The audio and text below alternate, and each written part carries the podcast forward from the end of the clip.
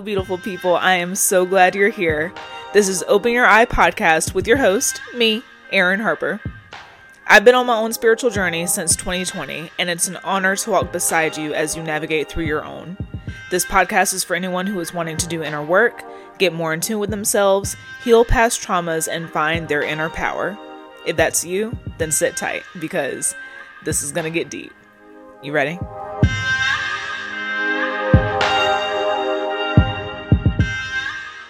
Hello, everyone. Welcome back to Open Your Eye podcast. Uh, update for y'all. If y'all listened to my episode last week, you know I just got back from New Orleans, uh, celebrated my birthday, and kind of like a congratulations, you made it through the like one of the like worst 10 months of your life uh, through medic school. So that was great. Um, I definitely want to go back and visit when it's not parade season, uh, like around Mardi Gras, just because, you know, there was a lot of traffic. We didn't really get to do a lot of like sightseeing and things like that because most of our time was spent trying to get through traffic and get to the other side of, you know, the city. But other than that, it was a great experience. I loved um, the parade and everything. I'm, I'm glad that I got to experience that. I'm very thankful. Uh, happy belated Valentine's Day to everybody. Hope your Valentine's Day was great. I know mine was. I was at work, um, but our shift did like a gift exchange kind of kind of thing, so it was really special. And uh, today, I'm going to talk about something that I am kind of currently working through myself. So you're going to kind of hear me process out loud to y'all. And I like episodes like this because you know, I I created this podcast as a way to kind of aid people on their personal spiritual healing journey. But I am not, you know, some all-knowing person, right? Like I still have things that I have to work through, traumas that I have to process and things that I have to heal from from my past specifically um, to continue on this journey, right? And so this is one of those things, it's one of those moments, and I'm hoping that what I share with y'all today in the aspect that I'm sharing it with you in will help someone. Now, what I'm going to be talking about today again relates more on the relationship side. Like I said in, in my previous podcast um, episodes, it's like relationships are the only cycle that I haven't been able to break yet. Um, so that's mainly what I talk about. However, I do feel like what I have to say and how I'm processing this can be used in other aspects of your life. Okay, so just putting that as a disclaimer. So, with the title of this episode, you know, seeing is believing. I am of the opinion of if you see it, you know you can be it kind of thing. And again, this goes for all aspects of life, whether that's relationships, jobs, you know, what have you. And because I've been having a difficult time with my relationships, I had to kind of do some introspective work and figure out what was the root, right? So that's one of the things that I'm working on this year and beyond is finding the root and healing it because if you don't figure out where it's stemming from, then you're just going to continue to to repeat the same pattern until you heal what the actual problem is, right? So I started to think about the examples of relationships that I've had in my life, okay? As most of you know, uh, if you've been listening to this podcast for a while or if you're a personal friend of mine, I grew up as one of Jehovah's Witnesses. And On my dad's side of the family, there were a lot of strong, faithful, like married couples that had been married for years and years and years, like just supportive husband and wife dynamic, right? But on my mom's side, however, aside from my grandparents, I saw a lot of single women. And it got me thinking, you know, why is it that because I, I really got exposure to both ends of the spectrum, right? However, the people that were closest to me and still closest to me after my mom's death were the example that I had was single women, right? My mom was a single mom, um, raised me and my sibling for majority of our lives. And after my mom passed, um, my aunt that took us in was also a single mom, right? But I, I asked myself, I'm like, okay, but that wasn't the only exposure that I had to relationships, right? I also had my grandparents on my dad's side, my aunt uncles on my dad's side. But then I realized that while, yes, those were examples for me, it was also a huge contributing factor to my abandonment trauma because once I left the religion, um, they, for lack of better term, disowned me. Okay. For context, I haven't spoken to nor seen my grandparents or basically anybody on my dad's side of the family aside from my dad and my uncle who aren't part of the religion in about 15 years give or take yeah and so i had to kind of figure out why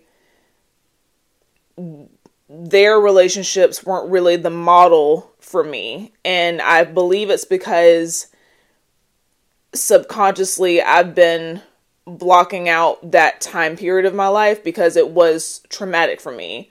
Not only because of the fact that they pretty much abandoned me, but let them tell it I was the one that abandoned them because I left the religion. But also because of the religion, right? So there's a lot of things from my childhood up until the age 15 that I have repressed just because of trauma, right? However, my life was spent with my mom, you know, so she was a major example for me. And also, after my mom passed, our aunt. and how this plays into my I guess patterns with relationships, I feel like is because I watched my mom be single and support me and my sibling for majority of my life, half my life. And I saw that end of the spectrum where she was basically alone. I, I never knew my mom to date, have a boyfriend, get remarried, nothing. and for context, sorry, that's my cat. He's desperately trying to get into the room because he is very clingy and cannot be away from me for more than five minutes. Okay. Um, my apologies. Um, so, for context, my dad cheated on my mom multiple times. Um, this was, I believe, shortly after I was born. So I don't really remember all of this going down. However, I do remember them getting divorced. and my mom never remarried after that. I don't really remember her, you know, going out on dates or being involved with anybody after that, right? So she had been alone for all the all the time that I knew her, right? And then I saw the other end of the spectrum with my aunt who had also been single for as long as I could remember. But then when we moved into her house, she was with this man. She had married this man who was mm, um just not a good fit. Let me put it that way. Um there were a lot of behaviors that I felt like were not healthy. Um, I saw my aunt pretty much bending over backwards for this man, doing, you know, everything that she could around the house. My aunt also owns her own business. She's on her feet, you know, 16 hours of, out of the day as a hairstylist, um, but still managed to come home and cook, you know, an entire dinner or you know at the very least go out and get you know dinner for everybody to eat. Like you know very considerate taking care of everybody's needs. And yet she was always so unhappy right? And i think for me it got to a point where because I, I, always whenever a relationship would end badly so to or or just in period and then you know retrospect you know hindsight is 2020 um noticing that like I really wasn't getting what I deserved from that relationship my best friend would always hit me with the same question you know why is it that you think you don't deserve to be treated the way that you need to be treated? And it, it always like confused me because it's like I know I deserve to be treated the way that I want to be treated. And, you know, I know that I deserve this happiness and this treatment. So, why is it that I'm staying in these relationships with these men that clearly don't treat me that way, right? and so, putting all that together with my past and the examples of relationships that I've had I think it boiled down to the fact that because I saw my mom alone basically all of my life and having to raise two children by herself, then going into another household where my aunt had been single for almost the entire time that I had known her, but now she's married and she has someone even though it's not perfect, I think I thought that at least that's better than being alone, right? And so, ooh, that kind of, when I said it out loud, I was like, damn. It was better than being alone. So maybe for me, it was almost kind of like, FOMO, like fear of missing out, like, okay, you know, yeah, this person doesn't exactly treat me the way that I deserve. Um, it's not all rainbows and sunshine, but what relationship is, you know, using that that excuse or that logic that like, oh, relationships are just hard and you know, this these things are normal and this and the third. And I think that kind of mindset had me stuck in a lot of relationships because I was telling myself that all of these things are normal and just to stick it out, stick it out, stick it out. But in reality, it's like, well, first of all, yes, hardships are normal just in everyday life, not just in relationships. But in a healthy relationship, the your problem, your issue should not be the other person. It should be out, you know, outside of you two. And it's you two against whatever the problem is, right? But also, it's not supposed to be that hard, right? And it also takes two people wanting to come together and work through things, not just one person pulling all the weight, right? And so it got me thinking because I feel like I would almost either I would try to alter things about myself in order to keep whoever I was with, or I would try so hard to like not necessarily force but like continue to reiterate like the the things that I wanted, the things that I expected in a relationship, you know, all of these things like having to basically drill it into this person all to still have nothing to show for it in the end. And it made me think about a quote that I saw recently. Um, I'm probably going to butcher the hell out of this. I don't exactly remember how it, you know, exactly how they how they put it, but in the, the gist of it was instead of trying to teach someone your song, go where your music is already being played, right?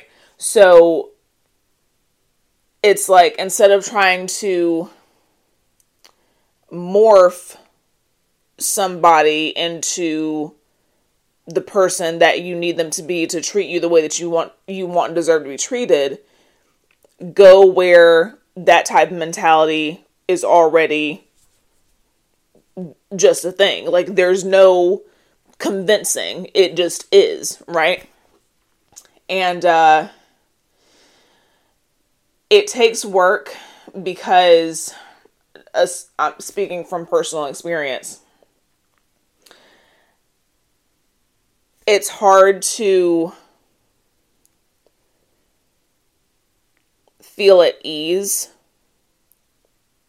when you are surrounded by people who already get you and you don't have to explain or convince when that's all that you've been used to having to do, right?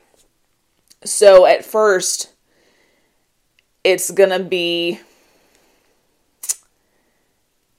it's going to be hard and you're going to feel triggered and you're not going to trust it and you're not going to feel safe because you're waiting for the other shoe to drop because it just feels too good. Like, why is it this easy? Right? It shouldn't be this easy, but at the, at the end of the day, as a matter of fact, it should be because what you're asking for is not out of the ordinary. It's not, you know, extravagant to the point that other people can't relate to what you're wanting and what you deserve. So, what it really comes down to is just trying to understand a little bit better why you might have made certain decisions that you made in the past, what contributed to it, um, the lesson that you got from it, and what you're going to do from here on out to break that pattern. Now that you understand how that pattern came to be, now you can start making steps to breaking it. So that's what I'm doing currently. Um, I have been blessed with an opportunity for something new. And I'm not going to lie, it's it's scary. I'm scared.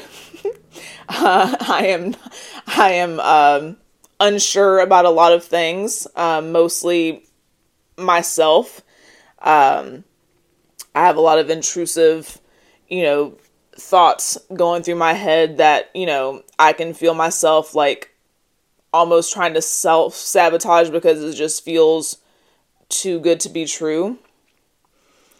But at the same time, I know I deserve it, right? So I hope, my hope for y'all is if you are blessed with an opportunity for something new that's scary, I hope that you can find the courage to look deep, find the root, heal it, so that you can believe that you deserve everything that's coming to you.